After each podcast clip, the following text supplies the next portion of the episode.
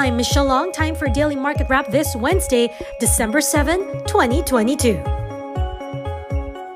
Asian markets wobbled lower on Wednesday as global growth concerns resurfaced and overshadowed China's reopening and hopes for a soft landing in the U.S. Markets in the Philippines not spared after rising at the start of the session as investors cheered a stronger than expected jobs data. Sentiment later succumbed to selling pressure. The PSE index eventually losing 2.2% back to 65.25 as decliners beat advancers 104 to 68.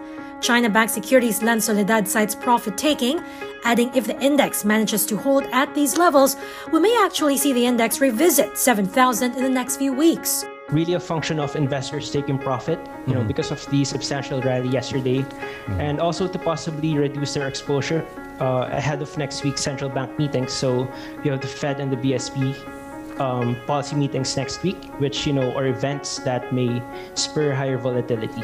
But for AAA equities Matthew Cabangon, the 6800 high touched last week will likely be the highest point as the year draws to a close, with the rest of the gains happening next year. Going to be taking a pause here at best.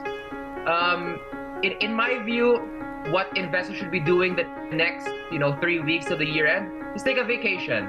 You know, it, at this point, really, investors are playing for pennies. It's small time. It's table stakes if really all you're trying to bet on is the next 5% or so over the next three weeks, uh, I'm not putting my capital at risk for a few percent here and there. In corporate stories, Jollibee Foods tight lipped on a Reuters report it is in advanced discussions to sell a minority stake, around 10 to 15% in its Vietnamese coffee chain Highlands Coffee, a deal that could value the chain at $800 million.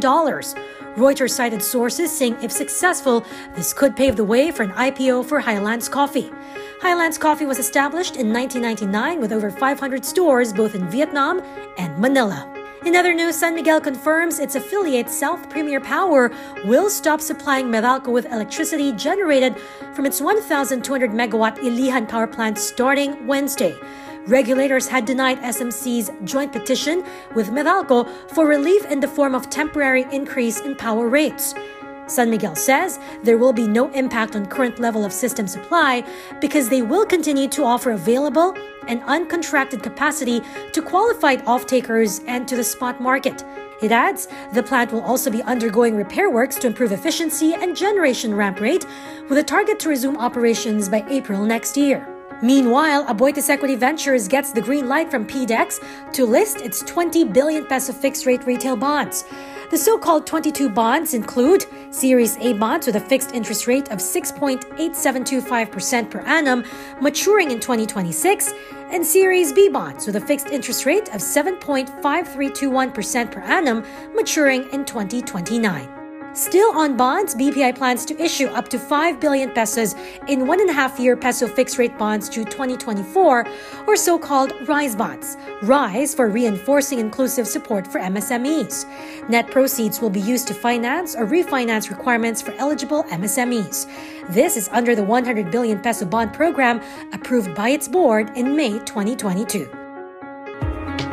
That is it for today's Market Edge. Don't forget to hit the follow button for the latest market action in the Philippines.